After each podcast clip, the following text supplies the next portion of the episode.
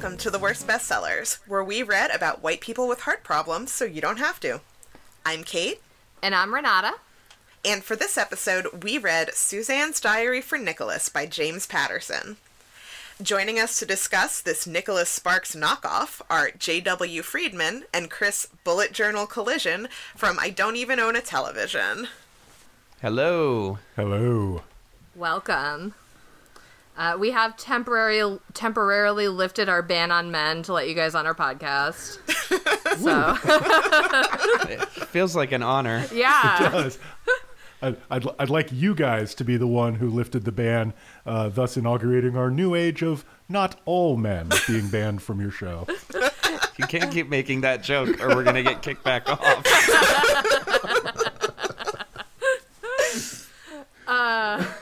Okay, so welcome. Um, before we get too far into this, um, of course, if you are listening to this podcast right now and you didn't listen to us appear on the I Don't Even Own a Television podcast, you should go back and check that out because this is part two of a crossover event. Uh, and you you will understand nothing if you haven't listened to that.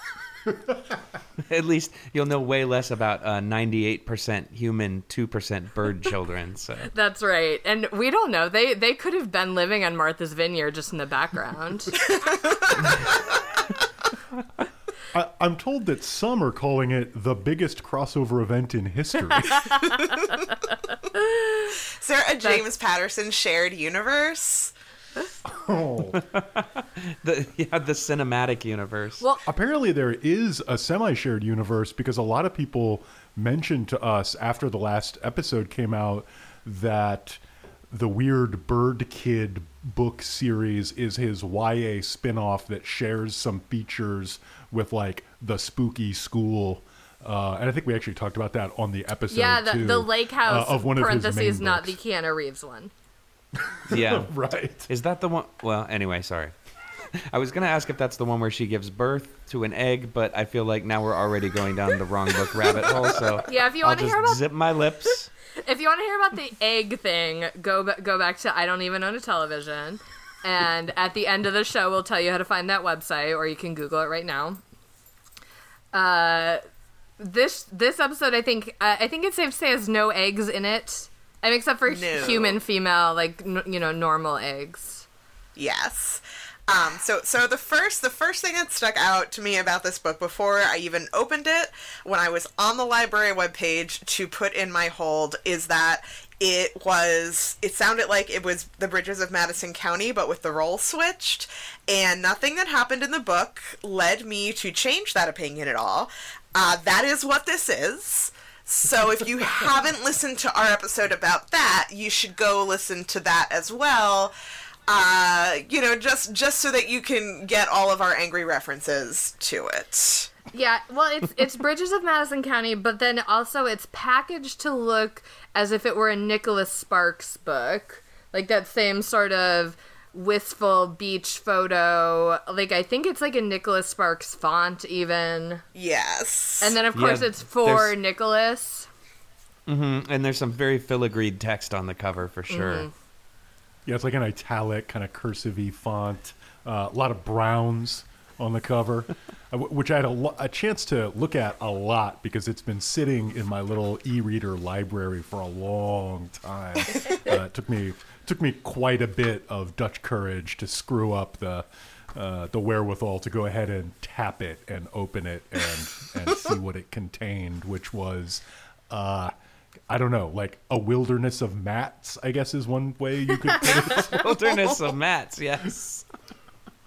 all right, let's uh let's zoom through what the book is about before we get into pulling it apart for your entertainment. Well, Um, it's, it's mainly, I would say, it's mainly about Suzanne's diary and who it's for and who it's fucking not for. Uh, so you you would think that, but then actually, uh, despite the fact that you would think it's not for a woman named Katie, uh, that actually is the lens through which we look at Suzanne's diary, even though it's for Nicholas. Yeah, and I mean, there's there's a good reason for that, but we'll get to that later. so we we open this book with uh, Katie, who is a you know good Southern girl who lives in New York, which is a terrible place. But she is a, a book. She works in publishing. She's an editor or something. That's not really clearly ever articulated in a way that makes sense for how publishing works. She works in the publishing industry. Yes. Leave it at that. and she is devastated because this guy who she was in love with, who she thought was going to propose to her, and whose child she's carrying, uh, unbeknownst to him, has just abruptly not only broken up with her, but completely apparently disappeared off the face of the earth.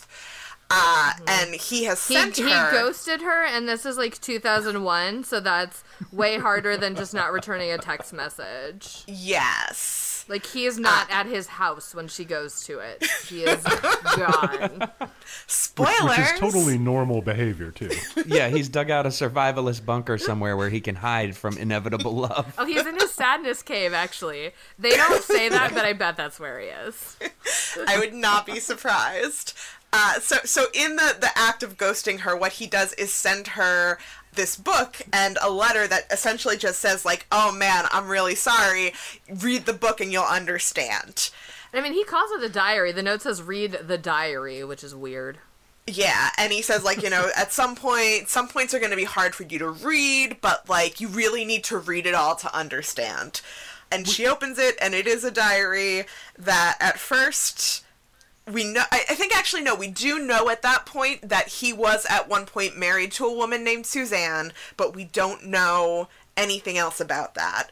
Uh, Yeah, so, she's like, oh no, he's been cheating on Suzanne uh, with me. Like, I guess I assumed that it was over with Suzanne, but I guess it's not over. Oh my gosh. and Are, are you guys trying to set up some kind of twist? It seems like you're trying to, you know, kind of channel my expectations in one direction. in yeah, a James we definitely, Patterson we definitely want you to guy- think that Matt is a shitty guy who has betrayed the Suzanne, who is the living incarnation of goodness and and love. Uh, Suzanne, by the way, is a doctor who was dating someone else at the time that sh- actually, when she writes this diary, some of what she's saying happened before she started writing it. And it's unclear too. I mean, well, obviously, this is a James Patterson book. He probably didn't put more than like five or six minutes into actually working on it or thinking out what was going to happen. So it's unclear at times when she's writing the book how much of it is a flashback, how much of it is happening. i i- it's it's a mess. Uh, but essentially, It's very confusing. yes. the timeline's a little loosey goosey. Very safe to say. say. but it is what it is actually is yet another diary that a parent has written about their romantic and sex life for their child which is now the third time that we've covered this and i don't it, it never gets less creepy I feel like Kait, neither you nor I are parents, but I feel like we should write just a quick parenting blog of like what we've learned. And like number one is don't write your kids a sex diary. Uh, d- that's maybe the only thing we've learned. I don't know. Uh, oh, don't let your kids read Rush Limbaugh books. and don't let a werewolf imprint on your baby Oh three yeah, of course. Don't let a werewolf imprint on your baby. very important parenting guidelines Yeah. I mean, you can speak for yourself, but one of my most treasured possessions is this book that my mom wrote for me called The Times I Did It Really Good. so, Can we also take a little bit of a step back and just like like based ourselves in what an amazing dating maneuver it is to say, here you go, baby. Read my question mark X wife's diary about how good a writer I am and how good I am in the sack. That is All right, a great peace point, out. actually. Yeah, because Suzanne's diary loves Matt. Like a lot of it's just about how, I mean, about how great she is, but also how great Matt is. yeah. Um, and oh, I have so many thoughts about Matt, but I'll save them for later. Also, by the way, there's two guys named Matt in this for no real purpose. yeah like Oh, it, it to- feels like 'cause- for a 'cause twist. The, the structure of the book is that like it's Katie's frame story. Uh, she's the the woman who got broken up with. Uh, and she's reading the diary, so it'll be like a chapter of Katie, and then like 15 James Patterson chapters, which are only two pages long, of the diary, and then like another interjection from Katie about how much pain she's in reading this book about how much another woman loved Matt. So at, at the beginning, I, I almost feel like what because we, we get so Suzanne's a doctor. She lives in Boston. Um, she has like a very high paced type A lifestyle, and at like 32, she has a heart attack one day so she decides that what she needs to do is move to Martha's Vineyard, where she Hang on, summered as a child. Sorry, I have to interrupt. The reason she re- after having the heart attack, what she learns is the lesson of the five balls, which is Oh, a yes. phrase that is right. repeated often. And the lesson of the five balls is that everyone in their life has these five balls, and they're like one is your work ball, and then it's like romance, family, uh, Integrity. integrity. I don't know, and some One of them I was clearly- I integrity don't 'cause it have was all my fucking balls. I weird. don't know. Work was one of them. I remember the work ball the being work very ball important. is- okay, and so the lesson of the five balls is like the work ball is made of rubber and the other ones are made of glass. So the work The- the ball is what you should drop because it'll bounce. Yeah. But like, oh, I think one of the balls is your health, maybe. Yeah, so here's the passage because I really think it's worth Thank you, yes. just the full Monty here. Imagine life is a game in which you are juggling five balls. The balls are called work, family, health, friends, and integrity. and that, my dear, is how the Zyborn clock works. But one day, and you're keeping them all in the air. But one day, you finally come to understand that work is a rubber ball. If you drop it, it will bounce back. The other four balls, to reiterate, family, health, friends, integrity, are made of glass. If you drop one of these, it will be irrevocably scuffed, nicked, perhaps even shattered. Should do be. Yeah, and once you truly understand the lesson of the five balls, you will have the beginnings of balance in your life. And so we get this lesson, and then immediately the next paragraph is like, you know, it was basically like Katie began to reflect on this deep, or Suzanne began to reflect on this deep wisdom. Her mind was blown at how perceptive and insightful this was. It's a book that's very impressed with its own writing on multiple Yeah. levels. Oh yeah. Uh, but anyway, so Suzanne dropped her health ball. Yeah. She did. She got too focused on keeping the work ball in the air, and the next thing you know, Yep. the health ball was rolled in the corner and covered with cat hair and stuff. and in case you're wondering if this book really takes this like half-assed uh, metaphor seriously, like the last sentence of one of the paragraphs deep in the book is something like, "The child inside her was a glass ball." So, so It's Suzanne. revisited often. Yes. Uh, so Suzanne um, moves to Martha's Vineyard, which is like where she summered as a child and was very happy. And in like the first two minutes that she's there, she her car breaks down or something, and her high school boyfriend, whose name is Matt, like drives up to save her, and he quotes a line of poetry. So uh, like Walt Whitman. Oh obviously God. we're all supposed to think like, oh, like this is the Matt that she's talking about, but no. Suzanne's house painter who flirts with her is also named Matt, and he's also a poet. And this first Matt was a red herring for no particular reason at all, and quickly disappears when she begins to date house painter Matt. Yeah, That big lawyer Matt blows her off, and then briefly comes back and is like, "Oh, you're with other Matt now. All right, bye." And it's just like one page again for no reason. He, it's all right, by, but in the creepiest way possible because it's all like, well, you know, if he ever screws up, I'll be right there. Yeah. Yeah. And um, Yeah. that that kind of gave me goosebumps in the bad way. Yeah. Also, also the moment where the reveal is that like, oh, it was you know house painter Matt, not lawyer slash fine art dealer Matt, was the first time I groaned audibly while reading this. yeah. I, for me, it was even before that. It's when Matt quoted Walt Whitman, and and she gets so excited about it, like it's the most profound thing she's ever heard, instead of like something you read in sixth grade. Right. Mine was actually way before that in like the second page of the book where uh, Katie in the frame story is listing all the things she and Matt have in common. Oh, and yeah. they're like Yes. watching Ally McBeal, God. going to dinner before having a drink. Kait, Like- this is my dramatic reading. Stop giving spoilers.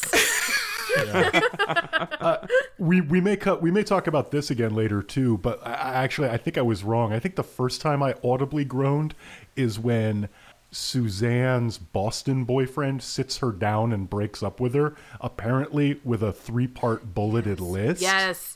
And one of them is, oh, you probably can't get pregnant now. yeah and the other one another is i just can't relate to you like i can with my dude friends Oh yeah, because I was also briefly like, oh, is he gay? Like, is that what that means, or what? Yeah, so so the contents of his list is totally garbage, but in his defense, I did recently ask a girl out with a pros and cons list. So, in theory, I'm not like a- against the idea of using a list for such a reason. I, I think on you know in the initiation phase that's more acceptable than the breakup phase where it comes across as very cold and calculating and Yeah. slightly inhuman. I think, especially when one of them is, I don't think you'll be able to have a baby now. Right. So- yeah. Yeah. But Kait, was one of the things in your list I can relate to you in a way that I can't relate to my guy friends with?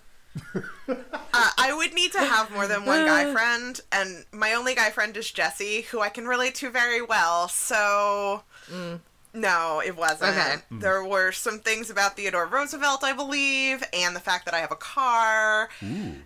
Yeah, U- usual Kait stuff. All right. Well, write it. Write it next time. Write a diary and send it to her. Also. Excellent, will do. Yeah, so we uh we have uh Suzanne on this this island uh on Martha's Vineyard. She's met lawyer Matt and then that was a red herring and now uh she is with house painter Matt and within like 2 days they're super in love forever and like essentially they spend a whole book being in love and getting married and she gets pregnant.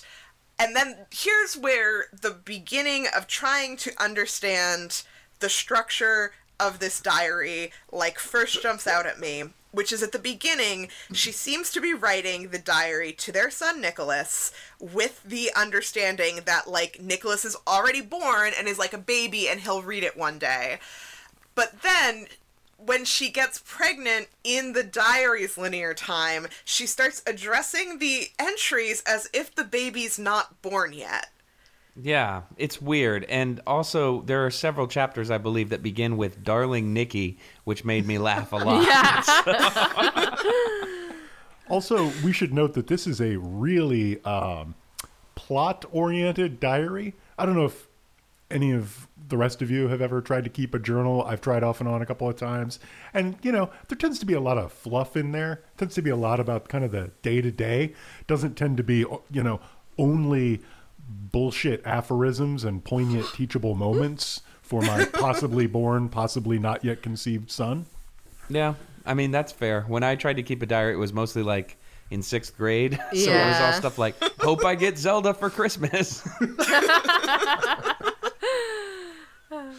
Oh gosh. So so we've got she's pregnant and she has this baby and she's concerned because of her heart problems that like she might not be able to survive the pregnancy, but she does. And and, And then they throughout have a this, baby. occasionally we are cutting back to to Katie being like, "Oh my god!" And they have a baby. Like, has he been a terrible dad this whole time? How come I haven't heard about mm-hmm. the baby? Anyway, back to Suzanne. And Yes, interspersed with like, oh, like I want to hate Suzanne, but like she's so perfect and wonderful in this diary that I can't help but like want to be her friend and love her anyway, even though like she's stolen my man or I've stolen hers? Question mark. I mean, Suzanne, as it's mentioned earlier, is eminently likable, though. I mean, she's what six feet tall. She's an ex basketball player, uh, and that's- she's pretty, that's but she doesn't know it. Which is the only that's Katie. acceptable way to be pretty. Yeah, for sure. Well, she's the kind of pretty that doesn't wear a lot of makeup. Oh, thank God. Yes. Neither of these women, you know, really seem to like other women very much or any traditionally feminine qualities, while also like leaning very hard into those qualities. Mm-hmm. Mm-hmm. There's like a point where I think it's Suzanne in the diary says like, "Oh, like I never blush because like I'm not like other girls." But then every other line she's like fucking like, "Oh, I blushed," or like I never blushed, but I'm blushing now, and it happens like I, I lost count because I started keeping count and then I lost count because it happens so Yeah. frequently. It's because Nick is so blushable. Well, no, not Nick. Nick's the baby. God damn it. Matt.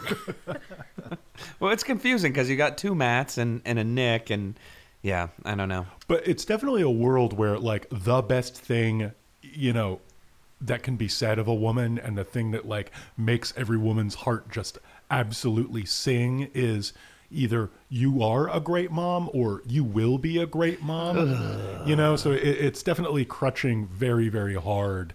Uh, and really abusing those extremely traditional roles, uh, even if it tries to have its like, but they're career women cake as well.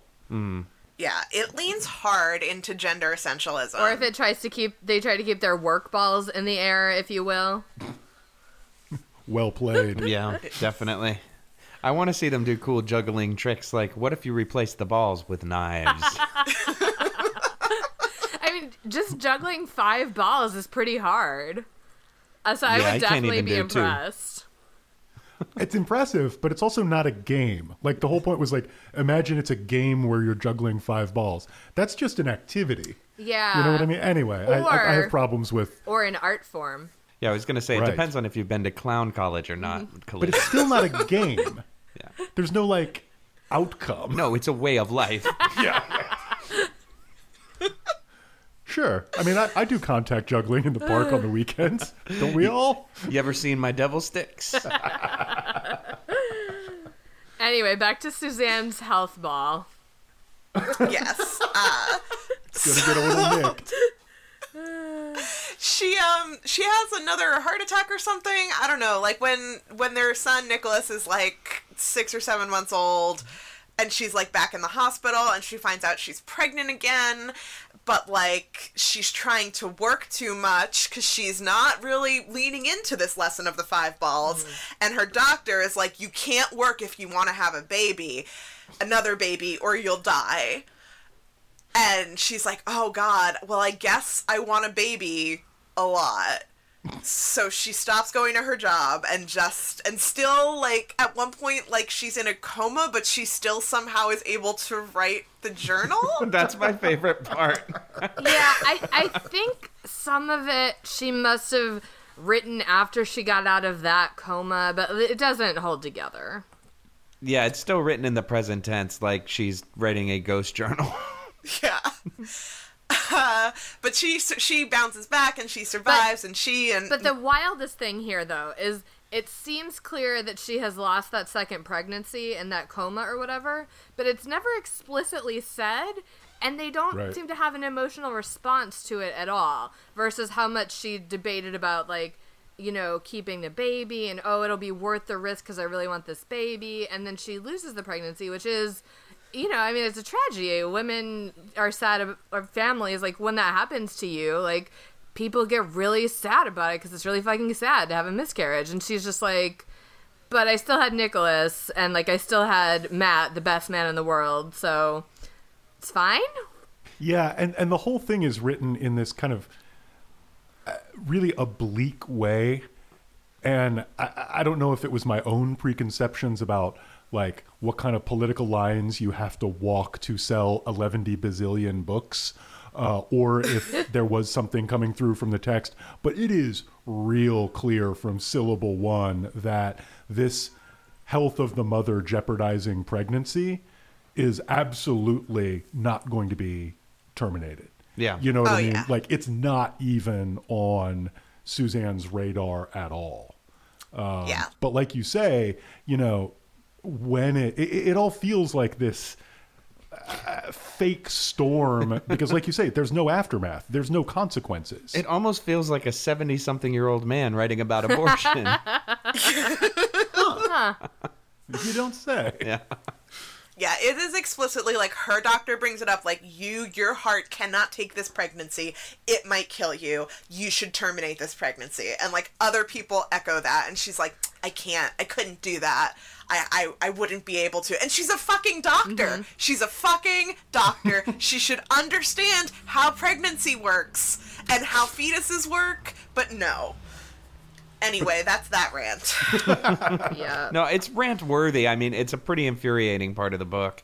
And it, just the fact that it gets such short shrift in the narrative when you think this would probably be a huge happening in her life, you know, and if say if you were writing a diary, it Yeah. might be something you'd put a lot of thought into instead of like two or three offhanded paragraphs like, yeah, I thought I might lose the baby, but you know, whatever. Nicholas is here, so I don't know. yeah, and then even if uh, okay, so I mean, I guess we can just wrap up fairly quickly. So after that, there's the scare, but like, oh, then Suzanne's okay, and they're a family, and there's like a few more diary chapters. They're just like, you were such a cute baby, and we went to get a baby portrait of you, but the photographer sucked. And then and then there's another cut and then now the diary is written by Matt, and Matt is writing to Nicholas to let Nicholas know that, oh, Suzanne thought she was fine and she took a drive and she had another heart attack and she was killed in the car crash. And then, like, P.S., you died also. and it is it is so vague that I had to go back and read that chapter like three times before I realized Nicholas was also dead. yeah. Like he's in the same car when the accident happens, but it's not made clear until I guess very much later in the book. Well, this is towards the end, but at least a few pages later when um God, I already forgot her name, Katie. yeah. It goes to the um the graveyard and sees both Nicholas and Suzanne's Yeah. gravestone next to each other. And I was like, "What? Nicholas died?" Yeah, that's like the last big, big reveal.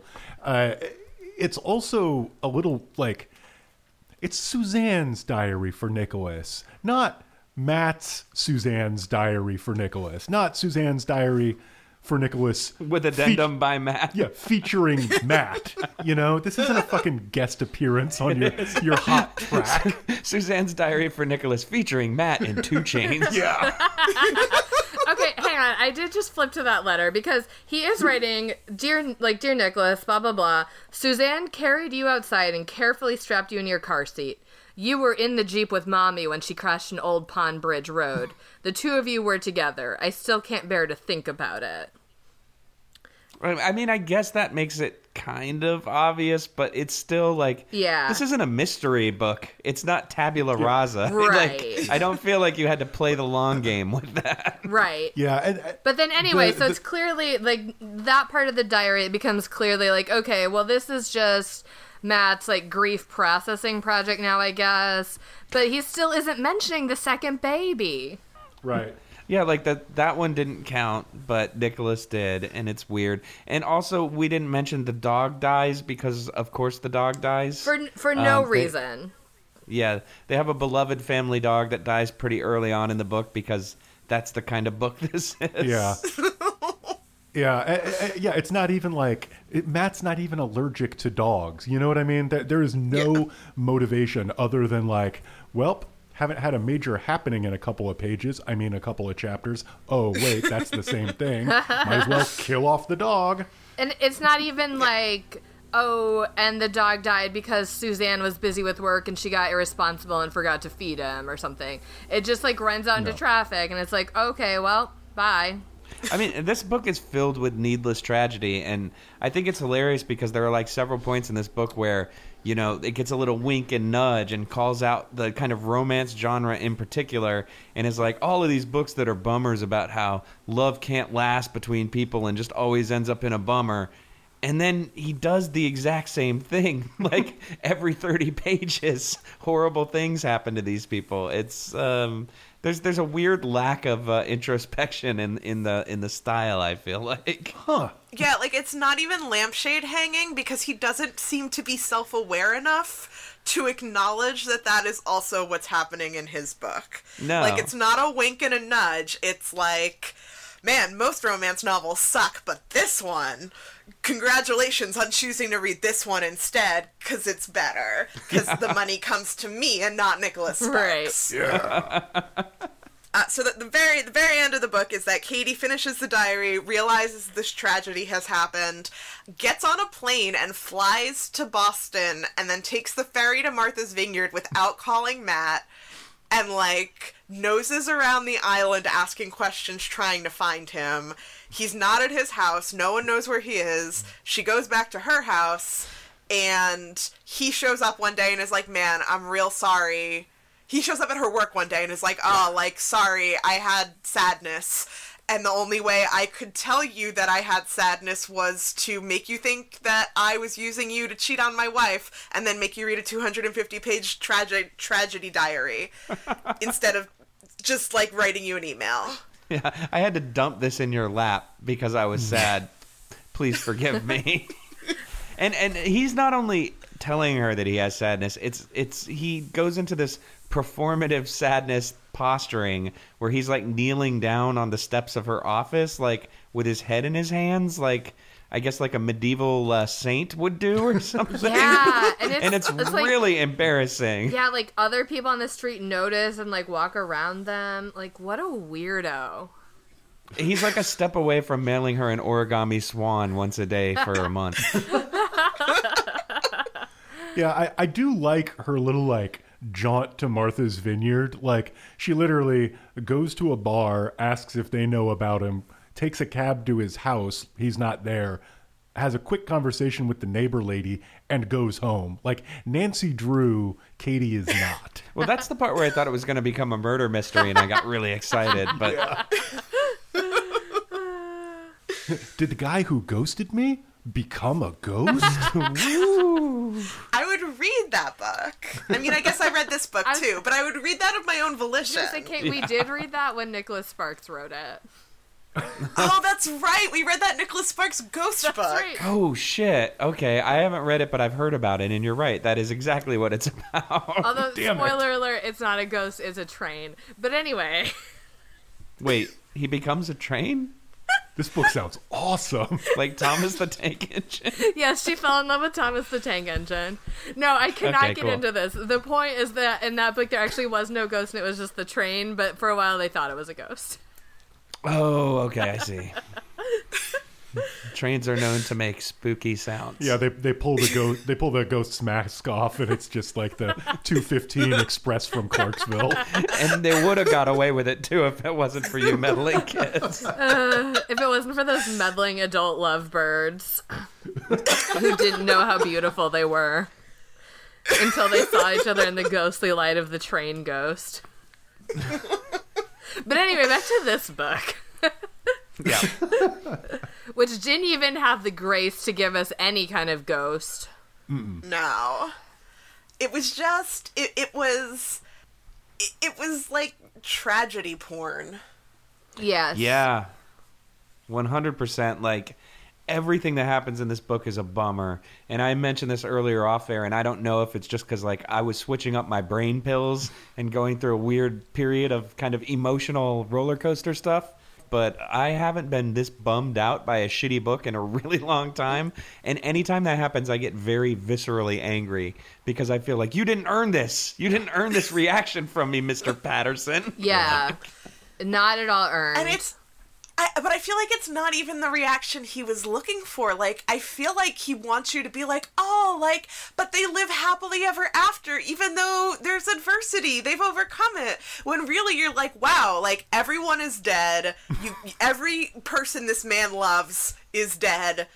And he, like, just fucked over this woman. And I guess now they're getting married, so it's okay. Because they did that in three pages after 250 pages of morose nonsense. So I have a small theory about this actually because um so it really seems like all the previous dead people are are forgotten and Matt is able to like sort of restart and you see that he'll marry Katie and have this new happy life with this new fresh not dead baby.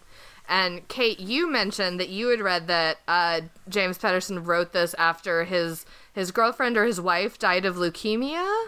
Yeah. So I feel like this was him tr- in some way being like, but I deserve to be like happy and successful even though like she's dead, right? Like, yeah. Because that's what it Oh, came yeah, like- across as. like there's some personal reckoning going on throughout here. Maybe a little bit of exploration via Ghostwriter. Yes. Well, that's a that that's a fucking yeah, bummer. here it is. Uh, Patterson but- used some of his experience with heartbreak to write Suzanne's Diary for Nicholas. In 1974, Patterson fell in love with Jane Blanchard. After dating for several years, she was diagnosed. was diagnosed with a terminal brain tumor. When she died, Patterson devoted his time to writing and stayed away from romantic relationships. And it was a decade later that he got married No, to no, someone who's not dead. That's not James Patterson. That's the plot of Love Story. That's a good point. Uh, he In stole that tragedy. 1974, James They also Patterson they also left Love out an important part, which is after that, James Patterson dedicated his life to writing fair to middling thrillers. Yeah, it, you do kind of wonder about Matt's overall sort of like emotional coping skills. It's mentioned a couple of times. Uh, well, we are told a couple of times that in some ways he's a broken, brooding man uh, because his father died when he was but 8 Um, and you definitely kind of get the vibe that like three pages after this book ends, you know, he turns to Katie and is like, Katie, yes, Matt, I've been thinking if we have a child and it's a boy, we should name it Nicholas too. And if it's a girl, we should name it Susanna also. You know? I have a lot of theories about Matt's coping skills, honestly, and I think that, that he has a secret houseboat somewhere that smells like whiskey and old socks. but that's just me. I'm weary of anybody who, um, you know, paints houses for a living but calls themselves Picasso. So, which, yeah, it should be mentioned that is a thing. But did he call himself Picasso or did people just call him Picasso? No, when he introduces himself to her, he refers to himself as Picasso in a somewhat deprecating manner, but then everybody else on the island also calls him Picasso. I mean, Listen, Matt is good at everything. He's Yeah. good at painting houses. He's good at painting paintings. He's good at writing poems. He's good at being a boyfriend. He's good at being a husband. He's good at being a dad. He's good at cooking, I think, at one point. Like, Uh, would you He's say, good at Kait? sitting on the Would you say he has the soul of a poet but the hands of a crab painter? Yes, I would say that he has the soul of a poet, but the hands of a crab painter. That's right on point. I mean, his his his calloused fingertips belie the artist's soul within. Mm-hmm, mm-hmm. By the way, this book makes it very clear that Matt's poems are great and everyone loves Matt's poems, but we are just about to, to dramatic readings where you will soon learn that Matt's poems are fucking terrible. Yeah, Matt's- they're, they're not that great. Matt's poems would embarrass the Hallmark Company. Like, Like, I've graded poems for a middle school poetry contest, and many of those poems are very bad. But if you told, like, if a sixth grader submitted Matt's poems, I'd be like, yeah, I believe a sixth grader wrote this, and I'm not giving it an honorable mention, even. There, there's a part in this book where Matt decides to dunk on Suzanne's taste in music and refers to things as smarmy, and then it's like almost immediately juxtaposed with one of his poems that sounds like lyrics from like a throwaway Wallflowers or Train song. Yeah, you know, So, and yeah. specifically, specifically, he dumps on "Truly Madly Deeply" by Savage Garden, which is a real jam and much better than any of Matt's fucking poems.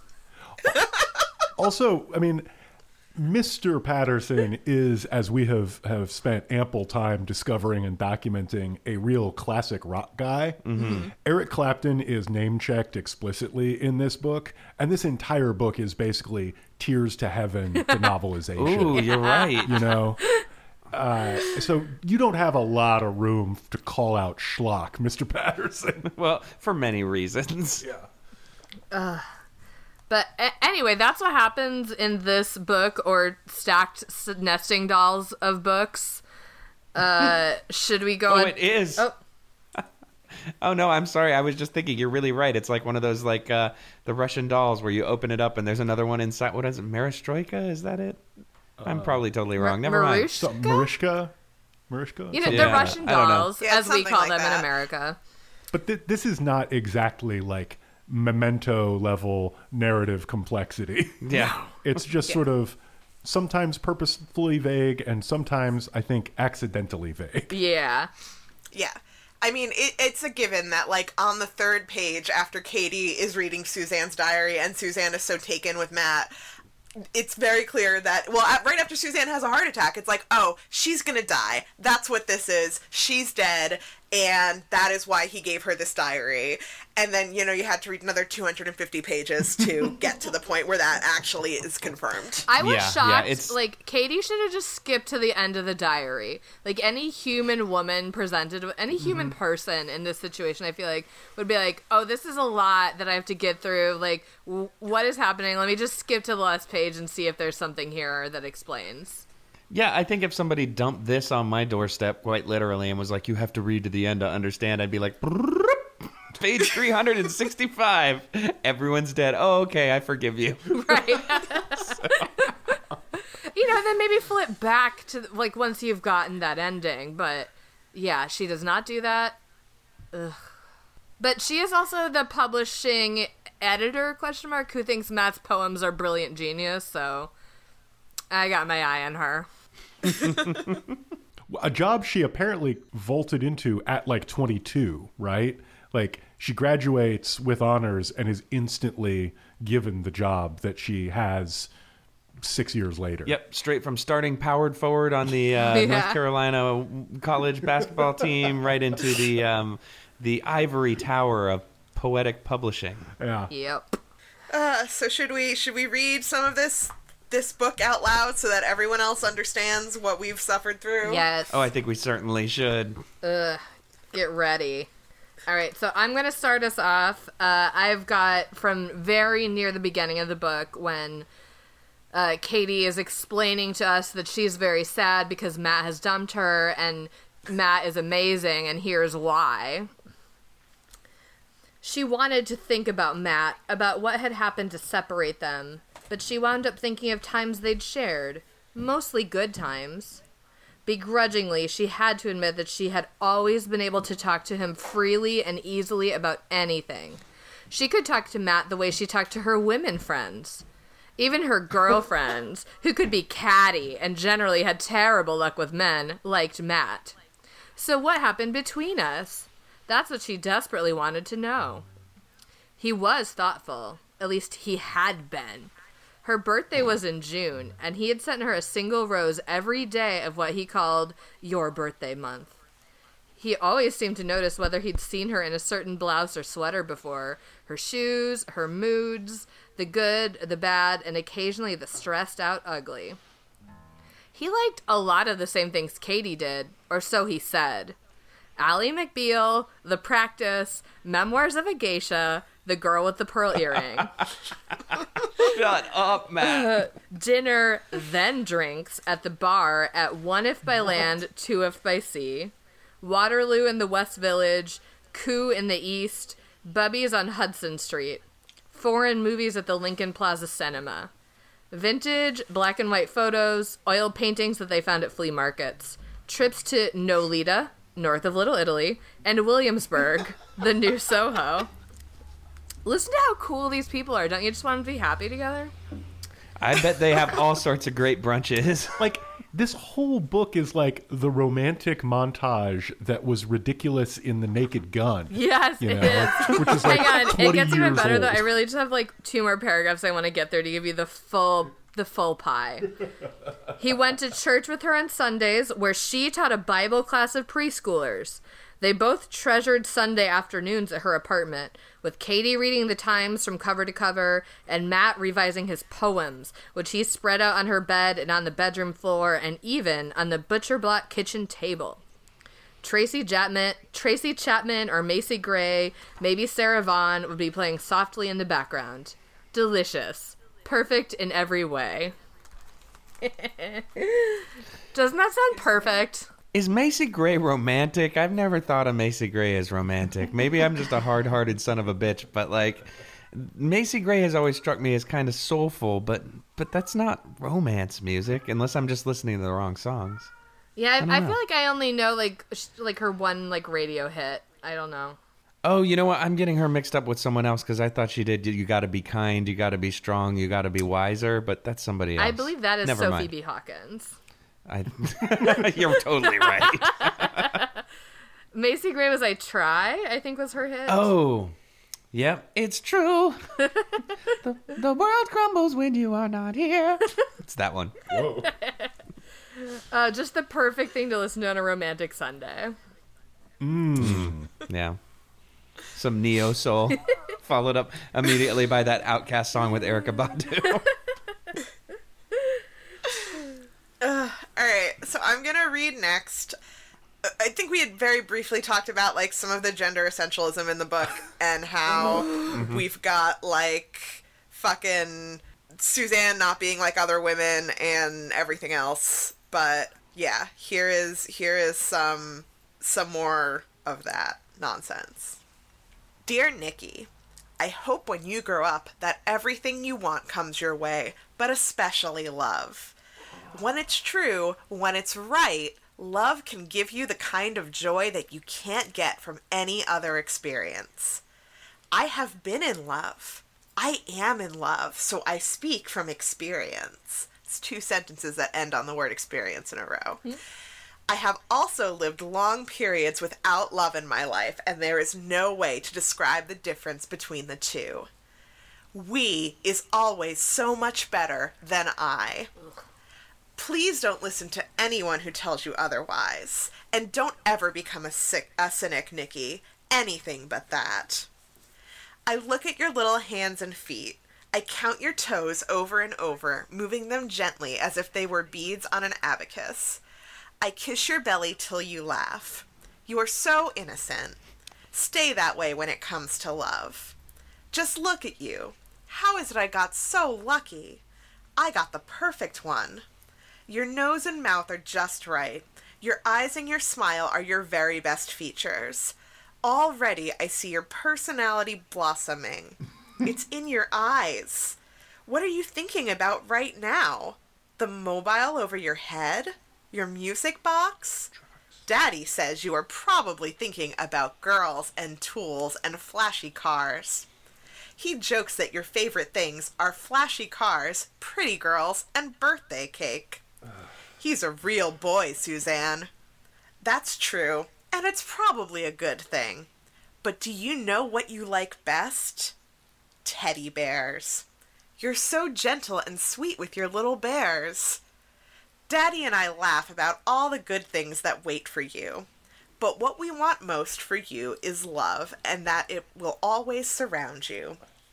It is a gift. If I can, I will try to teach you how to receive such a gift. Because to be without love is to be without grace, what matters most in life. We is so much better than I. If you need proof, just look at us. Barf. Oh, wow, my teeth hurt. The scenes in Fast and the Furious when Paul Walker and Vin Diesel are trying to trying to make the baby play with different kinds of cars are more progressive than this.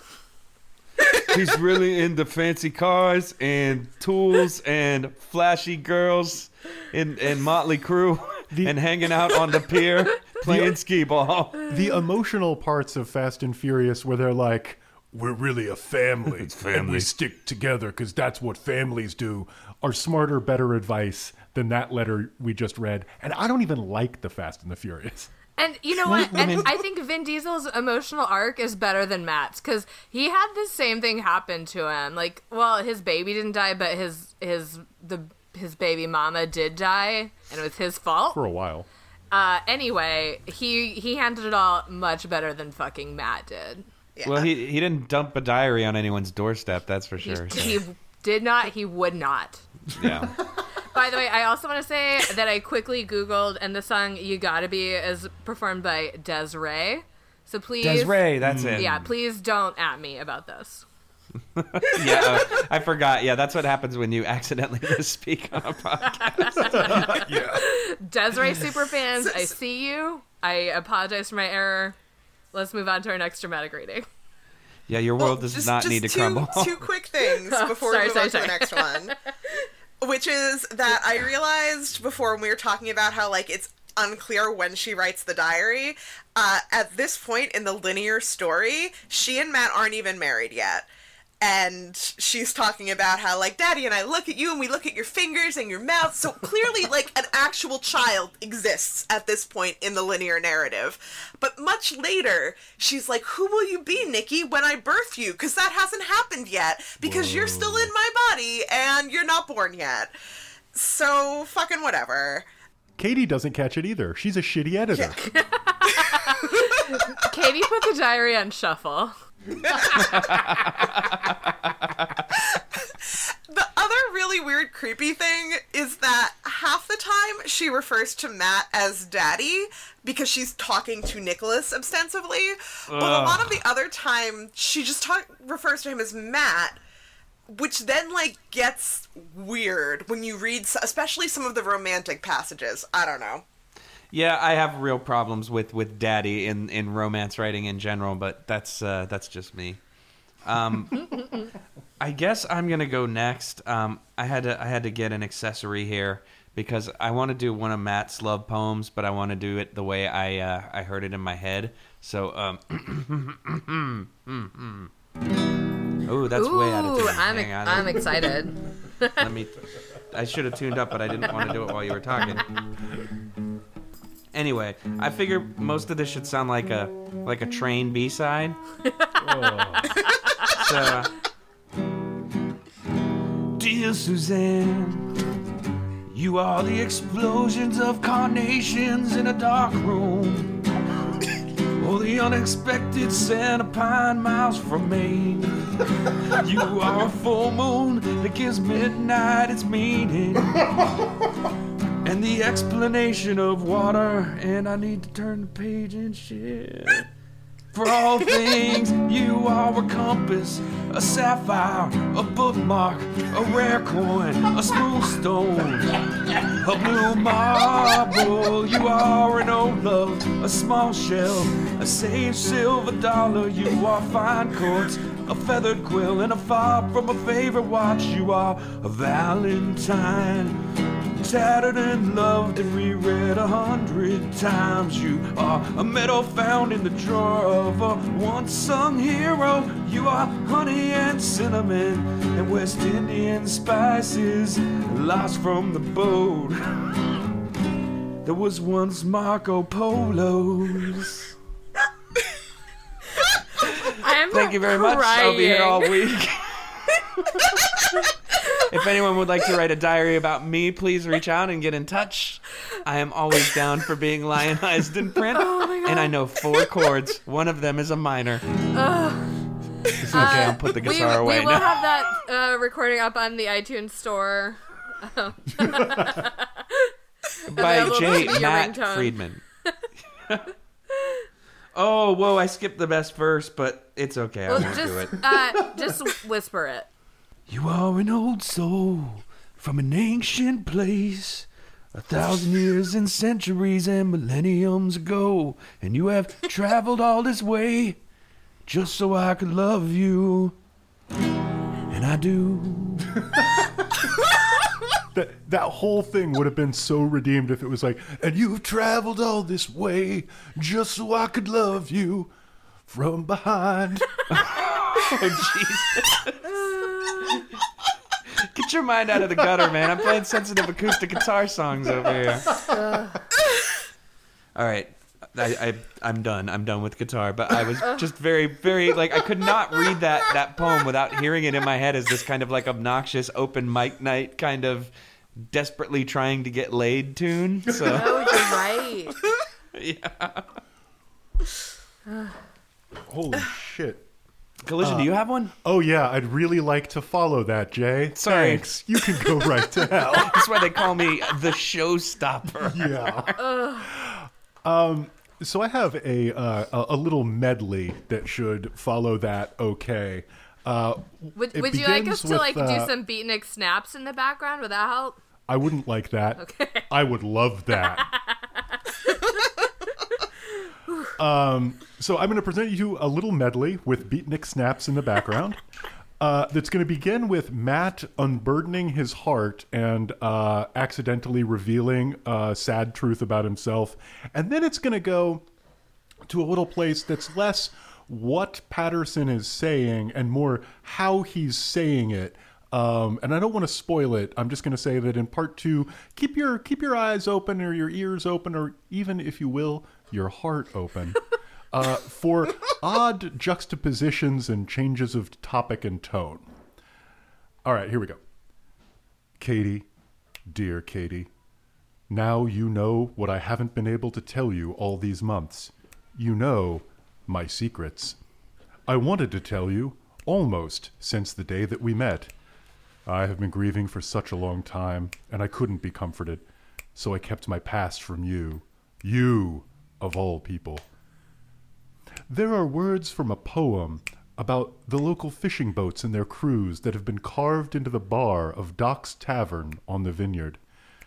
The longed for ships come empty home or founder on the deep, and eyes first lose their tears and then their sleep. I saw the words one night at Doc's when I couldn't cry any more and couldn't sleep, and I was almost crushed by the awful truth in them.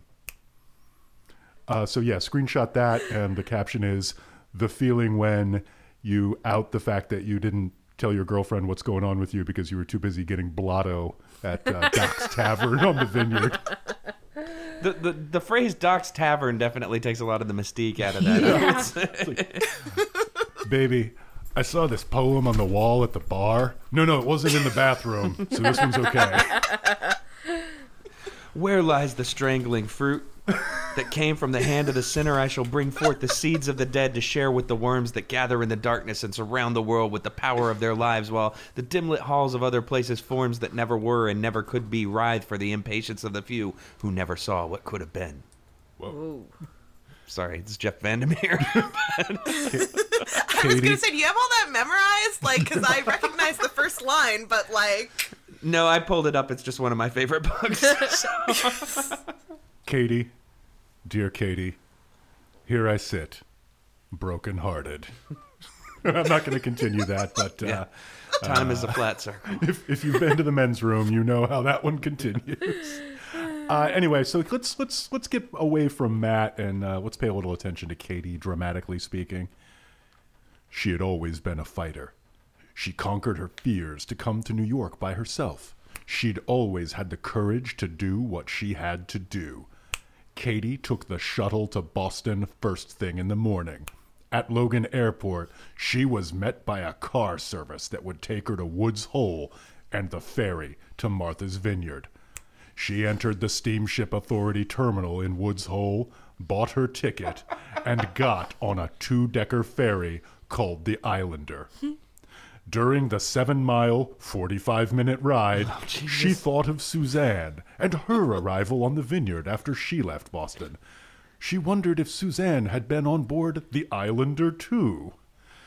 Katie realized she hadn't brought a manuscript to read on the plane or the ferry. Work is a rubber ball, she thought. Yes, it is. Matt was a glass ball. He had been scuffed, marked, damaged, but maybe he hadn't been shattered. Or maybe he had been. The mystery would never be solved unless she found him. As the islander got closer and closer to the vineyard, Katie couldn't take her eyes off of the old Oak Bluffs ferry terminal. It was a gray, clapboard building, a one story structure, and it goes on like this. That's some Rust Cohle shit right there. Some True Detective act.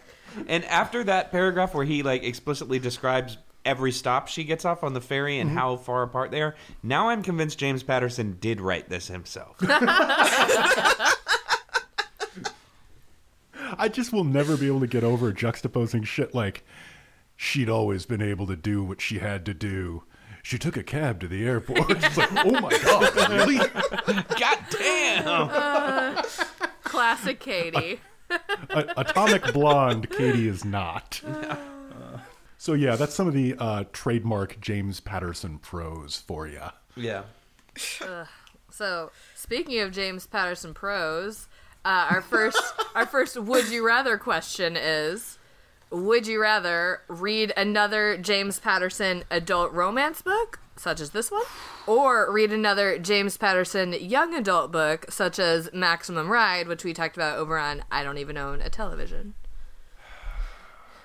Um, I'll go first, I guess, because this is an easy answer for me, and it's it's a young adult book for sure because I spent most of that re- laughing uproariously, whereas this I was just hella bummed out through the whole thing. So that's a pretty easy pick for me because there are very rare occasions in my life where I'm actively looking to be sadder than I already am. Uh, yeah, so young adult novel for sure. I, yeah, I, kind of similarly, but like I didn't cho- I didn't choose this life. This life chose me. I was born into it, and like when I look into the future as a bad book podcaster, I see nothing but an infinite series of both James Patterson books, including romance for adults, and James Patterson books that are YA. you know what I mean? Like that, that's all there is. You know what? I was just about to. I was about to make a joke. It's like you know, like, well, what if we made adult adventure books and youth romance books? But then I remembered we talked about the Bird Children book that's written for adults. Yeah. So it already exists. Yeah. Wow. So it's just like it's Patterson all the way down. I actually would rather read another adult romance book. Uh, I What? I found this one sad, but it was so like the emotional beats were so unearned that I wasn't as affected by them. I think. I think I was just like, yeah, like of course they're all dead. Uh, like uh, I don't know. Whereas the young adult book like grossed me out more viscerally. I think. I can dig that. What was there any moment in this that actually like felt earned for you? Uh. I mean, for me, a dog died, and that Yeah. always gets No, me. I know, but, like I like the dog. We'll we'll get to this. Don't worry. Like the dog dying was definitely the part that upset me the most. But it was Hmm. also just so. And then they never talked about the dog again, and it didn't seem like Suzanne was all that upset about it. Even it's just like, uh, And it was explicitly like, you know, a 12-year-old golden retriever, you know, so you kind of know. Yeah, he's Like- on. He's on his last his last days. Uh, Well, I'm getting Jesus sad now. Christ. I was going to say you know he The had a dog had a long good good life. life. Oh yeah. I, Jesus, Captain Dark. so, sorry, man. Dead dogs just really hit me where it hurts. no, of course they do. That's the whole point of dogs. Yeah. Did you? I, I just discovered the other day. A friend linked me to a website called "Does the Dog Die?" Yes, and you it's could just look up the any best. movie with a dog in it, and it'll tell you whether or not you should avoid it. Is there a widget where I can like have me searching for movies automatically call that and filter it out? Because I don't even want to think about it, man. I should have uh, should have read that before I watched John Wick for many reasons because then I wouldn't I wouldn't have watched John Wick, which is a net positive in general. my my girlfriend will never forgive me for that one. She's like relentless about like you. You said it was just going to be a dumb action movie. I was like, well, it was. Yeah, but a dog died, you asshole. yeah, no, it was horrible. It was horrible. Yeah. Same with the Kingsman, honestly. Oh yeah, that's true. It's a stupid ass movie that has sudden dog death. Not cool. Anyway, uh, Kait, what which would you rather? I would much rather read another James Patterson adult romance book because that book was four hours long, and the uh, young adult book was almost nine hours long. Yeah, this was Yep. shorter. listening to it on 1.5 as I do, that is only two hours of listening to another book, whereas the other one would be like four and a half. That's a valid point. Yeah. Well, It, it is also sad that the best thing any of us can say about this is, well, it's a lot shorter than the Angel Experiment. The characters have slightly more realistic names. Have we mentioned the fact? Yeah, I mentioned Picasso. Okay, never imagine, mind. imagine it's Maximum Ride, but they all just pick the name Matt. Madam Ride. Ooh. I'm yeah, I'm Matt Ride. I'm Matt W. I'm like, I'm Matt B. I'm Matt Gasman. Matt Angel. And M- Matt the Gas Man. I think I have a nail polish called Matt Angel. There has to be. Anyway, anyway, uh, speaking of that, somehow, would you rather drop your work ball or drop your romance ball? I, I, I can go on this because as somebody who has spent many a long year uh, dropping one or both, often at the same time, uh, when I happened to be talking this over with uh, with my lady friend, she just shrugged and said, eh, "If you don't worry about the integrity ball, it really clears a lot of things up." I have to admit that was also my thought reading it. Like, who needs an integrity ball? That's that that's not that's useless. Uh, I, I feel like several of my balls have been out of play for a couple years now. like, definitely the romance ball is gathering dust in the corner somewhere and has been replaced with like a dragon ball or maybe a pro- watching professional wrestling ball. Um, so yeah, I guess I already know where my priorities lie. the, the thing I'm worried about is what happens if Thanos gets his hands on all five of these balls. it's true. That'll be the new crossover event of the century after this podcast event. the James Patterson cinematic universe merging with the Marvel cinematic universe. Alex Cross suddenly has mutant powers. Okay, that would rock and you fucking know it. yeah. Uh, I think I think uh, I would much rather drop my work ball because I feel like I've made it very clear on this podcast that if someone rich would like to marry me so I could quit my job and do nothing but like fucking watch Netflix all day, I am in for that. Uh, so yeah, like fucking get rid of that that work ball. I'll I'll dust off the romance ball and uh, you know work towards that that goal. Well, uh, That's actually a great answer, and I guess yeah, I, I'm on board with that. I, I could see that. Um, I, I would love to just be able to, you know, try to learn the piano all day and, and not have to worry about that particular rubber ball. Yeah, I mean, I guess for me, it's like I've already I've dropped the romance ball. I don't know, like Duarte definitely has it in his toy basket right now, along with along with my health ball. I'm pretty sure. Uh, I think he's got that one too. So I mean, I I think I'm good, just gonna. Even though the work ball is rubber, I feel like it's like what I've got going. So I'm just gonna try to keep that one, keep that one away.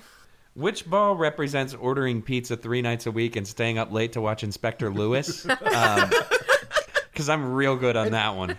Yeah, and and why can't any of these balls be like stand-ins or avatars of things that I give a shit about? The Blue Oyster Cult ball. Exactly. Where's where's the drinking beer ball? Where's, Where's the my you murder know? ball? I mean, I guess so much about murder. Well, I guess that's Yeah, if where's- we do upgrade them from balls to juggling knives. Hmm. Yeah. Good point. Like, where's the nap ball? this guy's incredible. That's the incredible. health ball. Look at the moves. Yeah, nap ball is definitely I feel like falls under the health ball. Hmm, hmm. It's just it's a weird kind of misshapen, discolored health ball. Which one is Lady Gaga's monster ball? That's my favorite. All right. How about would you rather eat at Harry's Hamburger, which is of course where uh, Suzanne and and painter Matt have their romantic hamburger date, or Steaks and Cakes, which is of course the fictional restaurant from Christian Mingle the movie that serves only entire steaks and entire cakes. I'm gonna go with Harry's Hamburgers just because I love a good burger. So whether or not Kenan and Kel are involved, I'm a fan. So I Can't. It- It's hard for me to uh, want to support a restaurant that juxtaposes hair and burger. um, and as a vegetarian, neither of them sound that awesome, but fine. I guess we'll go to Harry's Burgers again and I'll have another salad, honey. maybe they have a black bean option. it is uh, Yeah. Martha's Vineyard Ah, after all. that's a good so, point. yeah. That's a good point. Like maybe when uh, the the local cognoscenti shows up, they bust out like the uh, macrobiotic menu or the raw menu or whatever. They probably have one of those weird, creepy vegetarian burgers that bleeds for some reason. Those are those are actually pretty good. That scares the fuck out of you. They're a of me. little creepy, but as a, as a vegetarian, uh, I can say that those are pretty good. Okay, I'll take your word on it. So I'm also a vegetarian. I haven't tried those burgers because they also creep me out. Um, and again, as a vegetarian, I'm not stoked about either of these. But of course, Steaks and Cakes is the sponsor of this show, and I will hmm. eat an entire cake. Yeah, Yeah. I also, you know, sponsorship aside, because, you know, we don't do this for the money from Steaks and Cakes. We do it out of love. Oh, I was gonna say we do it for the cakes. Yes, we do do it for the cakes. Uh, I had a steak for dinner last night, and it was not followed up with an entire full cake put down in front of me on a cake platter, and I was very disappointed. And if I was at Steaks and Cakes, that wouldn't be a problem. Yeah, you never have to put up with shit like that at steaks and cakes. You know, speaking of steaks and cakes and, and my highbrow style of living, I read most of this book at an Outback Steakhouse. Just there's some flavor for you. I actually, and I want to say that Harry's also is more likely to run into some local celebrities. Uh, I want to read you the local celebrities that James Patterson drops in here. A host of local celebrities floated in and out of the bar. Funky, laid back Carly Simon, Tom Paxton, William Styron, and his wife Rose. Oh, I thought there was going to be a Kennedy for sure. no James Taylor? You know he's pissed. James Taylor? Yeah. No. You think this if they hamburger's serve about heroin. you? She's funky and laid back. yeah. You should see her hats. I gotta, I gotta say, the two adjectives that probably come to mind least about Carly Simon are funky and laid back. You've never heard her play the slap bass, man. It's- Classic Carly. All right, and now we've got a special bonus game. Uh, sometimes we like to play in tribute, of course, to Bill O'Reilly. We play fucking, marrying, and killing, and uh, so of of our kind of main three, we've got Suzanne, Katie, and Painter Matt. Uh, which of those would you marrying? Which would you fucking? Which would you killing? Uh, I would killing Matt because I don't care, and the world needs to be saved from his terrible poetry, and I do not want to either fuck or marry a dude. So get that right out of the way. Uh, Fair. I think I would probably, uh, maybe fuck Katie and marry Suzanne. Oh my god, Kait, you're forgetting the core rules of our game. Oh my god, you're right. I'm sorry. I would fucking Katie and marrying Suzanne. Suzanne feels like she's wife material. Yeah, she's she's a great mother. Yes. It's true. um, I'm gonna have to agree on all fronts. Um, killing Matt for sure because he's awful and he writes bad poetry and he wants people to call him Picasso, which is somehow even worse than my insistence that people call me Doc, which still hasn't happened. um, definitely uh, uh, fucking Kate because she's like six feet tall and I'm like five foot four. So I feel like that's a once in a lifetime opportunity. But I wouldn't want to be married to her because people would laugh at us when we went into restaurants and stuff. And When you went into Harry's Hamburgers. Exactly, they'd be like, "Oh, look, here comes Al Pacino and his wife again." Um, but mar- marrying Suzanne just because she's left. Because honestly, I don't find anything about her particularly um, magnetic or charming. But um, those were our options, so I'm playing them as they lie. Yeah. Legit? Yeah. This is definitely a, a, a make the best of a suboptimal hand territory here. I think we haven't given quite enough attention to the uh, sensual magnetism that Matt brings to the party. Uh, so I'm going to read you two tiny bits. How's it going down here? Matt asked me, sliding into my porch rocker in his cut off jeans and open denim shirt. Matt listens to Jimmy Buffett. Two, two pages later, I highlighted just this fragment jeans, his glistening rose brown skin. Uh, and I don't know what either of those mean, but, uh, you know. Again, I think I So have a I nail think- polish color called that. This is a man who wears jeans and boat shoes at the same you, time. For sure. if sure. you saw a human of the color of that nail polish, would you be stoked on it, or would that be like, "Sir, you need to get to the doctor"? You need to marry a doctor. yeah, uh, I think it's marrying. Oh my a god. doctor. Yep. Um, and this so game's yeah, I- tricky. no one said it would be I- easy. So yeah, I mean Matt uh, Matt Matt sounds like he knows his way around, you know, the arts of the flesh. Uh, so I think I would probably fucking Matt. Um, I'm gonna I'm gonna take a quick narrative get off the hook card and killing Suzanne because she's already dead. So I don't I don't point. want Oh, to be the point, bad guy point. here. That sounds fucked up to yeah, me. Yeah, you know it's inevitable anyway. So yeah, no, She's got a bad sense. heart. Yeah.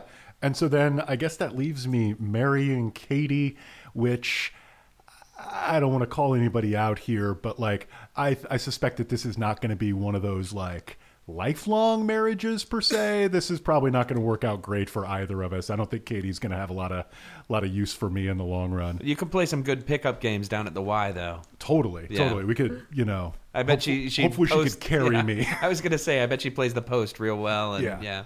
And you know, she's got a dog and a cat, and that sounds really fun. I'd like to take the dog for walks and like, you know, play with the cat and stuff. Yeah, we hadn't mentioned that earlier, which is off brand for me. Uh, Katie has a gray cat, which we all know is the best kind of cat to have. Uh, uh, yeah, I'm actually I'm I'm gonna co-sign all of Collision's. Actually, I'm I'm I'm down to fucking Matt. It's not going to be great, but that is the struggle of being a heterosexual woman in this day and There's age. gonna be Uh, there's gonna be a lot of face touching and sensitive music in the background for sure, and like some Vaseline on the lens. Oof. And if that phrase isn't on your t-shirts already, it needs to be. Uh, yeah, I'm I'm killing Suzanne because she's already gone, and uh, yeah, I'm, I'm marrying Katie, and we're just we're gonna watch Ally McBeal. We're gonna listen to Macy Gray. we're gonna eat, burgers. dinner and drink drinks, and uh, it'll be fine. That's why I kept thinking, okay, I saw Macy Gray sing on a New Year's Eve thing that was like one of those low budget ones that's only aired in California, and it was from Los Angeles, and she was so wasted that she couldn't remember the words to her own song, and now I remembered why I love her. Anyway, yeah, me and Katie will watch that. we'll find it on Yeah. YouTube. I'm sure it's there. Macy Gray, epic fail. All right, let us move on to our reader's advisory where we suggest things to read instead of or in addition to Suzanne's diary for Nicholas. Uh, first of all, definitely um, this is so much like Bridges of Madison County. It's so much like The Notebook. It's so much like that Chris Harrison book that we read. It's just so much like all this other sort of shitty prestige romance, whatever this genre is. epistolary sex notebook for your children kind of yeah Yeah, it's very that. Um, so instead of this, real quick, I, I already mentioned the Fast and the Furious movies. I do genuinely think they all have a better emotional arc than this book. And my other big thing I want to recommend is the book. Uh, well, there's a website, modernloss.com, and then they have a book come up, come out of collected advice for grief and grieving. It's written by Rebecca Soffer and Gabrielle Birkner. And I just really feel like Matt could have used that. I think he needed something to help him better channel his grief and understand how to process it than just giving this diary to his girlfriend.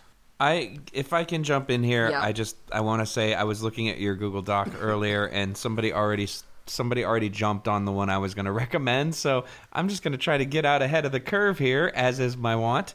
And uh, yeah, the Time Traveler's Wife by Audrey uh, Niffenegger, I think is like one of the the the most affecting romance things that I've read in a long time, and it really stuck with me, and I really liked it a lot. And um, you know, I know a lot of people like to clown on it, but I think I thought it was really good. I enjoyed it a lot, so I would go with that maybe. Or if if not that, if you're just looking for schmaltz and you're not necessarily cared about caring about the uh, grown up romance so much, and say may, maybe you're a a young man in your late thirties.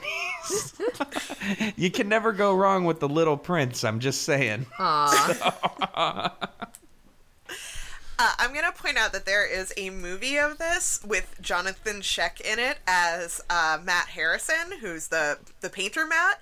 Which I I'm only pointing out specifically because Johnathon Schaech was also in the movie of Angels Fall, which was one of the the second Nora Roberts book that we read in February.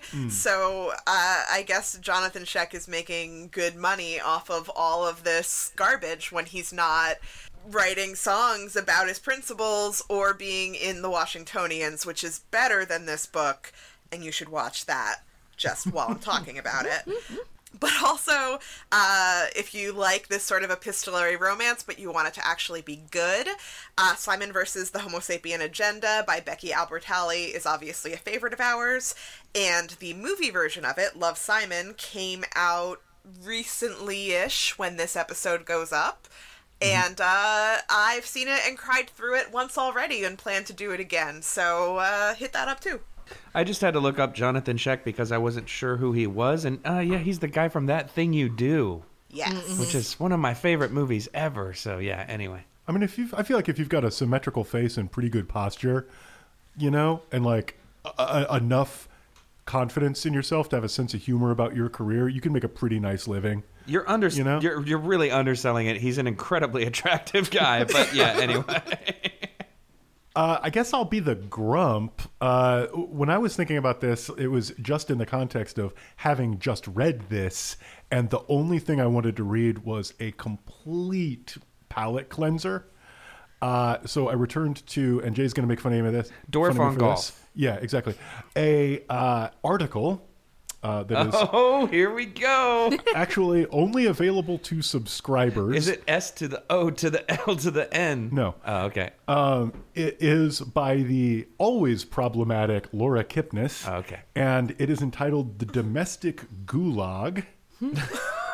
and it's an excerpt in Harper's from some years back that really blew my mind because all it is in it, the full chapter is just the uh, returns of a survey that she ran of, I think, married couples uh, about what they felt was constrained in their life because of their relationship. So every sentence just starts with "you can't," uh, and it goes on for like pages and pages and pages, and it's kind of hypnotic and occasionally hilarious, occasionally incredibly depressing, uh, and like I said, a good uh, amuse bouche after having sat with James Patterson and his ideals of relationshipery.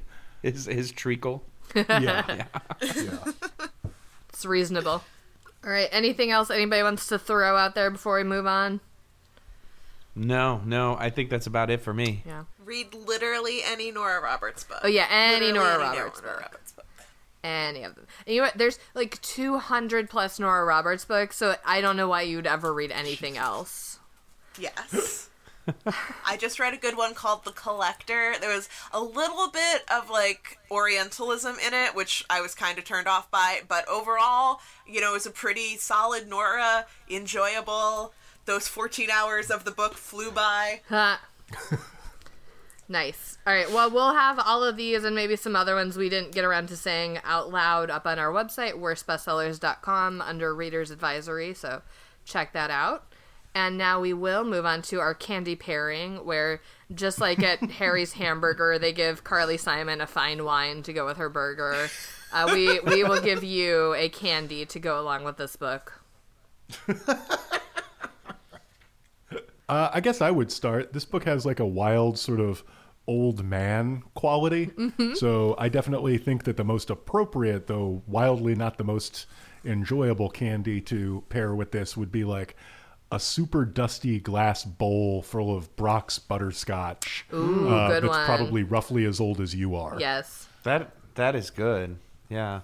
Um, for me, I was gonna say one of those Jelly Belly jelly beans that's supposed to taste like popcorn, but just kind of tastes like a big pat of butter, because uh, you you think you're getting one thing, but what you actually get is is a very kind of uh, simplified facsimile thereof, and. Um, also, as I mentioned, I read most of this at the Outback Steakhouse, and there may have been some butter sauce involved. So it was, you know, kind of rattling around my brain a little bit.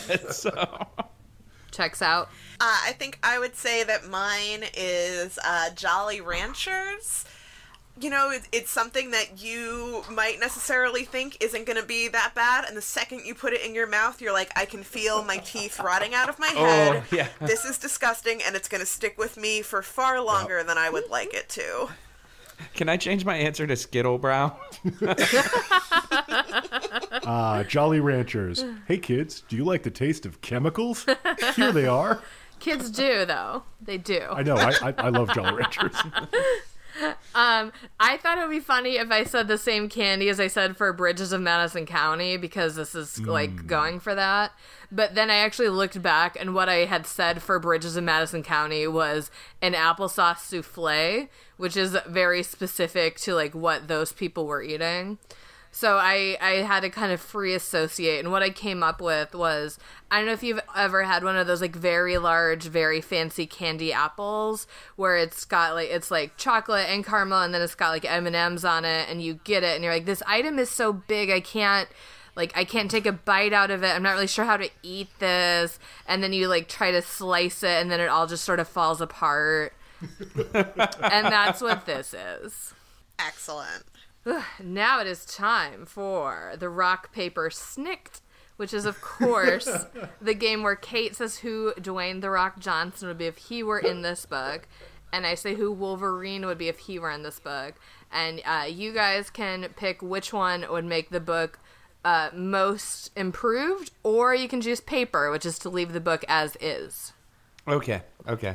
And you're each allowed to vote separately. You don't have to come to a consensus. I mean, what would it even mean for this book to be improved, though? give us a chance. All right.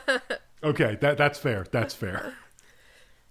if Dwayne The Rock Johnson were in this book, he would be a bartender at that bar, Doc's Tavern, that Matt goes to sometimes with the writing on the side of the bar or whatever. And uh, when Matt is freaking out after Katie throws him that nice dinner and tries to tell him about her baby, The Rock would very gently direct him away from his brilliant plan of sending her the diary with no context or explanation, mindful of his grief but also mindful of the fact that it's a shitty way to jerk around a woman he claims to love. Uh, so instead, he'd help Matt compose a beautiful letter where he basically says, like, listen, the day I came to see you was the anniversary of my late wife and baby son's deaths, and I was very emotional, and I'm not sure if I can go into this relationship until you know everything in my background. So here's a diary that my wife wrote to my son that will explain everything, and uh, I need some time alone with my thoughts to sort things out. So uh, Katie would be a lot more patient and less angsty, and Matt's coping would be a little healthier, and everyone would move on with their lives much more quickly. The Rock, that's what I like about him. He's just so sensitive. Such a- All right, so if Wolverine were in this book, I think he would have invented a reason to go to Martha's Vineyard just to kind of like get away from all the teenage X Men for a while. So he would say he was going to go look for sea monsters or something, but actually just like day drinking at the bar, maybe hanging out with The Rock. But him being on the island and him having those superhuman senses, I think he would be able to, you know, hear it and tell when Gus the dog was about to get hit by a car, and he would leap into traffic and save the dog. And everything else in the book, I think, would go on as planned, but the dog would would survive. All right. Um, so this is hard for me because, as as a noted fan of professional wrestling, every bone in my body is is aching for me to go with the Rock. but I gotta say Wolverine. I think just because I don't want the dog to die, and also I just have a hard time imagining the Rock being that sensitive. I think what the Rock would probably actually do is, um, you know, tell him to write a sensitive poem put it in a really fancy box, shine that box up real nice, turn it sideways, and leave it on the doorstep of your Martha's Vineyard apartment. So, yeah. Also, I think he would probably work at Harry's because then you could smell what he was cooking. But anyway, So I, I wanna I wanna have have my my rock and hug it too. So I'm gonna put Wolverine into this book for the two important reasons of one saving the dog and two if the dog doesn't die there's no more gravitas to the book and no more reason for it to exist. So I assume that it would vanish, which would make us all happier and would be all to the good. It would puff it in a puff of smoke and suddenly become uh, Mick Foley's autobiography. Uh, yeah. And the reason I didn't want to go with The Rock is because instead of, you know, dropping The Rock into this, I want that to be a, a episodic television. Once a week, I want The Rock to be a bartender at a truck stop somewhere near Martha's Vineyard. And somebody drives in with some kind of problem, and The Rock helps them work through it. Sort of like Quantum Leap, except the problem people come to him. I was gonna. You know, The Rock was- says that sometimes those problems start inside yourself. All right, sorry. No, I would watch that. I I, was gonna this. say it sounds like uh, Paul F. Tompkins' Speakeasy, which so like he stopped doing Speakeasies. I feel like The Rock could take that over and just like relocate it, and it would be perfect. Yeah, and there would be a lot more exposed chest. I'm Yeah. sure. Oh, yeah. 'Cause I love Paul T- Paul F. Tompkins, but he doesn't show nearly enough shaved chest on a regular basis. No, he dresses very modestly. Yeah. All right. Well, listen, there's no losers in the rock paper snikt except for James Patterson. Yeah. and, if we Us can, because we read it. Oof. and if we can somehow that, get that as well. if we can somehow get The Rock to deliver a rock bottom to James Patterson, that would be okay as well. Uh, let's start a Twitter campaign. Yeah. He'd probably do it. I think he's about to fight Macaulay Culkin, so Ooh, James Patterson? yeah, oh. totally. They're going to be at WrestleMania. Wow. I feel like if somebody has a like very sick child who made a video for The Rock, I think The Rock would do it. I think he's very susceptible to that. James Patterson, I'm calling you out. Anyway, uh, what do you guys think the moral of this story is? I, I just based on this conversation, I feel like we just all have taken the wrong moral from it, but let's check in on that. Uh, I would say the moral of the story is that James Patterson has never met a human woman in his life. Legit. Um, for me, I, I think, and you know, I alluded to it earlier, but I, I say like, don't trust anyone who paints houses that wants you to call him Picasso and self-identifies as a poet, because he almost certainly is going to live on a houseboat that smells like failure and stale weed. So it's just, it's a bad, bad thing to do. Don't put your eggs in that basket, um, figuratively or literally. Yeah, there's there's a very real way where Matt is basically like the prequel character to the dude in Big Lebowski. No, I was gonna Like, say like Matt is a, cute now. Matt is a step away from like being like a supporting cast character in Dazed and Confused. He just doesn't realize it, and that's that's dangerous always. Um, I, I think that this book, maybe I liked it a little bit better than you guys because I, I thought this book was chock full of valuable moral teachings, basically one for each of your your main characters. Um, so, moral one: if you try to cheap out on your roofing project by seducing your roofer, God will punish you. Um, another powerful moral, more for him in this scenario, is go ahead, fellas, read two books alone at dinner and have a snappy one liner about them. Uh, because peacocking is definitely the way to a lady's heart. That's 100% what Matt does. He's reading like uh, Moby Dick and Jaws or something. I just, I just, sorry to, to backtrack here, but I just want to mention that like it says a lot when you're a published author, and and the things that you write for characters to be impressive are the most pedestrian pieces of like quote unquote serious literature known. I don't know. Sorry. Anyway. It's not unfair. Uh, and then the the last uh, the last moral is is for the Katies among us, you know, the the professional ladies. And I think the moral there is, uh, you know, go ahead, get it on with dudes you work with. Yeah. You know, Especially uh, if they can pay your telephone bills and your automobiles and If you tune into our next podcast episode after that, I think you'll find that Helen Gurley Brown would agree with that advice strongly. And who's not taking advice from Helen Gurley Brown I in 2018? Am I right? Edith Head. Uh, all right, my moral of the story is men are from Mars and women are from Xanga. Which, if you don't remember, was an online journaling platform from the early 2000s. I remember. Still big in Brazil, right? Or am I thinking of something No, else? that's Orkut. You're thinking. Oh, yeah. Orkut. Okay. Uh, yeah, men are from Mars. Women are from Live Journal. I don't know. Yeah, it's wow. Yeah, the Xanga thing. It's right on point. Well, it's just because you see, if I may explain my joke, Xanga I feel like sounds more like a planet than like LiveJournal or Blogspot. Fair enough, Xanga, I feel enough. like yeah, if we discover another planet, maybe we'll call it Xanga. I don't know. God, I hope not. I I hope we do, and I hope it's Do you think we could get NASA to pay us money to mount an expedition to Xanga? and no, then it, it but would Elon be, Musk might. and then all the all the mission updates would be like current mood, spacey, Current soundtrack. Current Fallout music. Boy. Dot dot dot. Uh, again. David Bowie. Join the Xanga Harry Potter web ring.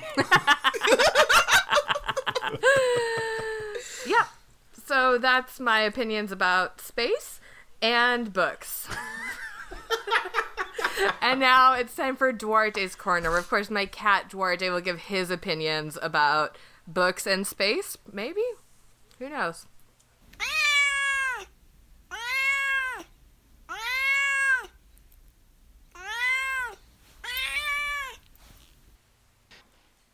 You know what, Duarte, you're right. I feel like we did spend way too much time talking about the human d- baby and not enough time at all talking about Katie's cat, who did sound like an amazing, fully developed character. It's gray. It's a gray cat, uh, gray Persian, I believe. And her, let's see, her cat, I think, was named Guinevere, and the dog was Merlin, maybe, or maybe backwards. Ugh, No, it, it's I didn't Guinevere even Merlin. notice that. And now I'm groaning all over again. And I, I understand that you really think that they should have addressed more of the problems that might arise once the baby and the cat and the dog are all in the same small apartment. But, you know, maybe there's a sequel. Uh, you know, I, I think that that might be better served for later on past the point where the narrative ends here. You, you mean the sequel where the cat kills the baby? Well, I was I was going to say finally the cat is going to get enough breath because it'll be able to steal it from the baby. Yeah, you know, Duarte, I think that's on point, and I'll look forward to that coming out from James Patterson any minute now. The problem is is if he thinks of it, he will write it and it will get published. Yeah. That's that's the part that worries me. That's Guinevere's revenge. uh, if that happens, uh, let's make a blood pact right now. You have to come back and read that. I, I would read that without any motivation. I mean, yeah, I would definitely read James Patterson's Cat in the Cradle, you know. oh, that probably already exists. It's I just bet not it about what does, we just yeah. said. Yeah. Right. James Patterson's Silver Spoon. James Patterson's The Little Boy. James Patterson's The Man in the Moon. I can go on like this. yeah, well, so could he. yeah. And has It's fair. That's fair. He has way more endurance than me. James Patterson has like no literary refractory period. He's just just bookshot after bookshot over here. Oh my god. Anyway, Duarte, you adorable cat, you. Thank you for your opinions. Uh, do any humans have any closing thoughts? Yeah, I forgot. Uh, the Moby Dick thing reminded me. I totally meant to recommend uh, Dave Malloy's musical Moby Dick because I haven't recommended a Dave Malloy musical in like a whole episode. Has he even like finished writing that yet? No. Okay. Well, there's a draft and it's four hours long, but there's some songs on the internet and they're pretty good. Uh, the Great Comet Cast sings them. We'll link to those because you probably don't have enough Dave Malloy in your life because you probably have his name blocked on all social media because I talk about him too much. All right, well, that's a very on brand closing thought from you, Kait. Uh, how about you guys? Um, not much other than I am really sick of reading James Patterson, and I'm very happy. Um, you know, while I have enjoyed this uh, crossover event, I can now ignore James Patterson for another couple years and, and be completely com- comfortable with that. So, uh, thumbs up. Yeah, I, I guess my only thoughts are uh, I'm I'm glad I'll never be successful enough to own a home because like hiring a handyman seems like way more trouble than it's worth. Yeah, and they're Very really hard to seduce. This this book makes it seem easy, but the actual fact of it is these guys are like, you know, they're getting hit on like four or five times a day, and you really got to come with with something strong if you want to get a couple bucks knocked off your roofing job. So Yeah, a picture of uh, sun tea isn't going to get it. no, it's not. ah Beautiful and true. All right. Well, uh, I guess that about wraps things up for us. So I'll just say that if you want more worst bestsellers in your life, you can like us on Facebook, where we're the worst bestsellers, or you can follow us on Twitter, where we're worst bestseller with no S because the S died, and I'm sorry. Uh, we Wait, you've been lying to us about this for hundreds of episodes. what a reveal. This whole podcast has just been a series of dire entries of me trying to explain to you how the S tragically died. I was gonna say Kait and Renata's Diary to S, but I think that's also one of the Pretty Little Liars books. yeah, or They in the series. Uh, we also have a website, which is worstbestsellers.com, and it has links to all the other things that we've told you about. You can subscribe to us on Stitcher, iTunes, or Google Play. Uh, if you do subscribe to us, please take a moment to rate and review. When you rate and review, it pushes us up a little bit in the charts and makes it easier for new people to find us. If you don't rate and review us, we might be forced to read some of Matt's poetry to you, and I think that's going to be pretty painful. So just want to cut that off at the pass. Uh, you can also pledge for us on Patreon. If you're unfamiliar with Patreon, it is where you pledge a small monthly recurring donation and you get some cool perks like a newsletter, and we get some cool perks like money that we can then use to buy things like these books that we have to read and pay our editor. You can find that at patreon.com slash worst bestsellers. And uh, we also have a merch store up now, which just go to worstbestsellers.com and click from there. It's a long URL, and that'll just be easier. But wear our podcast on your body. Wear the Rock and Wolverine on your body together Yes. at once. Uh, yes, I will. All right. Uh, and then, of course, if you have- have enjoyed listening to uh, the I Don't Even Own a Television guys, Jay and Chris, uh, where can you find them elsewhere? I phrased Uh, that really we- badly, but you know what I mean. yeah, no, it's okay. We, we we phrase it really badly on our own show all the time. Um, I don't even own a television.com is the place. It's got links to all our social media stuff. We're on Twitter and Facebook and all that, but you can find us. It's not hard. Um, and you know, just definitely if you enjoyed this, maybe take a listen to our show. And we just both wanted to thank you for having us on. It's been a great time. Yeah, this was absolutely. awesome, and uh, yeah, we appreciate it a hundred percent. Yes. Well, likewise, we had a lot of fun on your show, and and it's it's just been It's been great. yeah. well, I was trying to think of something funnier to say than great, but fine, Oh, we'll well, fucking go with great. God. Just No, I mean, I, I will say, you know, just to kind of to peel back the curtain here, I feel like it's easy to go on the internet and find people who will watch a movie and laugh at it. yeah. But I feel like the amount of people out there that are willing to put the work in to read a book just to uh, you know talk about it and stuff. It's it's few and far between so it's always awesome for us to meet kindred spirits and collaborate with them and and for that we thank you from the bottom of our hearts. Yeah. It was nice to come together with you guys, like a handyman with some hot chick he meets at work after his wife dies. i still get jimmy buffett vibes every time i think about matt. That's not a good thing All right. Um. Oh, also, if you want to follow me individually on Twitter, I'm at Renata Snacks. and you can follow me individually on Twitter at 14 across. And you shouldn't follow me on Twitter because I'm just grumpy and He's I use cranky. it mainly to vent. Don't So, do it. Don't do it. He, he even like makes fun of our own podcast on Twitter sometimes. It's, it makes me cry. Don't follow. Don't follow him. But you should follow the podcast pod, uh, podcast Twitter, which is at E IDEOTV Pod. Yeah, that's that one's pretty good. We stay posy on there. It al- it also doesn't have an S in it, so we've got that in Yeah. common. Nope, no S. But it does kind of look like idiot v dot pod, which was something we didn't realize until much too late. So yeah, follow us on the idiot link, I guess. Yeah. yeah.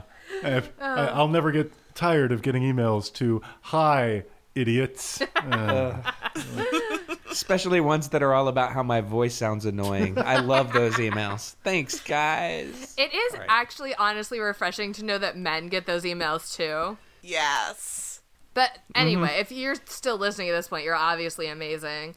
And you'll probably you'll probably be listening in two weeks when we're back with "Having It All" by Helen Gurley Brown. oh God. Yep. So, Gonna- but I, I think it's a good episode. I don't really remember it, but we have a great Those are guest on that one. Not that our guests today haven't been great. Yeah, it's it's time for us to stop talking. Uh, but Yes. thank you. Past my bedtime. Yeah. Thank you so much uh, to to Jay and Collision for joining us, and thanks to all of you for listening. And that's all. That's all. Goodbye. Thank you for having us. Bye. Bye. Bye.